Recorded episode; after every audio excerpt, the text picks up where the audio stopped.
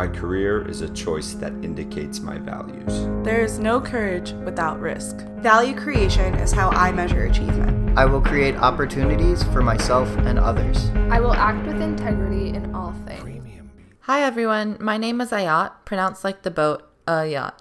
If you haven't heard me say that before, that means we haven't met yet and we should fix that. I'm going to start this credo with a confession. I have an obsession with trash. No, you heard me correctly. I said trash. I'm not sure when it started, but the first time I can remember is the summer when I got my driver's license at 18. I borrowed my parents' car to host an e-waste drive in my city. I literally spent the summer going to my neighbors' houses and picking up their old electronics, things like Palm Pilots and floppy disks. Raise your hands if you remember floppy disks. By the end of the summer, things had escalated, and I had collected eight tons of e-waste in just two months. Uh, it was a lot. My obsession further took shape in college. I went to UCSD, a school known for being 10 minutes from the beach. Anyone who's ever lived by the ocean knows the frustration of constantly finding plastic in the sand. By my second year, I wanted to do something about it. So I designed a structure for filtering waste from rivers. That project was my baby. However, the more I progressed, the more I realized it didn't matter how much we filtered if we never addressed the root cause. It seems obvious now, but the best way to keep straws out of the ocean is to not use straws at all. I knew in my heart that my fancy engineering project was not the solution. After college is when I officially crossed into obsession territory.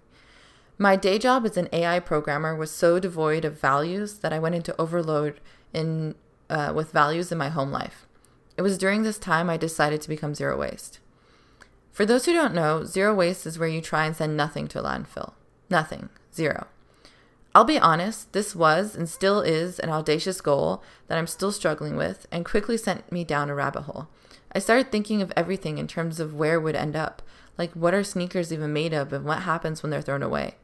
It started well. Some of you may have noticed that I always carry a Tupperware with me, and so I can avoid single use containers when eating out. It also has the side effect of confusing waiters. They always wonder where that Tupperware came from and soon progressed into more complex things like food waste.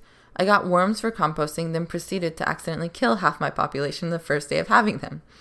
It was tragically hilarious, but I learned my lesson the hard way put a lid on your worm box. The worms became a weirdly popular fixture of my house. People were fascinated. I can't tell you how many parties have how many parties have ended with me explaining vermicomposting to a semicircle of drunk people in my garage. I could honestly talk about trash for hours, but I get the feeling I'm the only one in this room who has this deep obsession. At first, this was a strange feeling. I'm used to being the only person in the room, but for other reasons. The only female on the engineering team or the only minority in the room. This was different. I didn't even know how to explain it. The only trash girl in the room? Despite my lack of vocabulary to explain it, trash is a big part of my identity.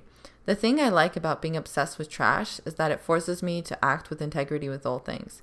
It teaches me to treat the presence of every object that enters my life with the same care I would for every person I meet.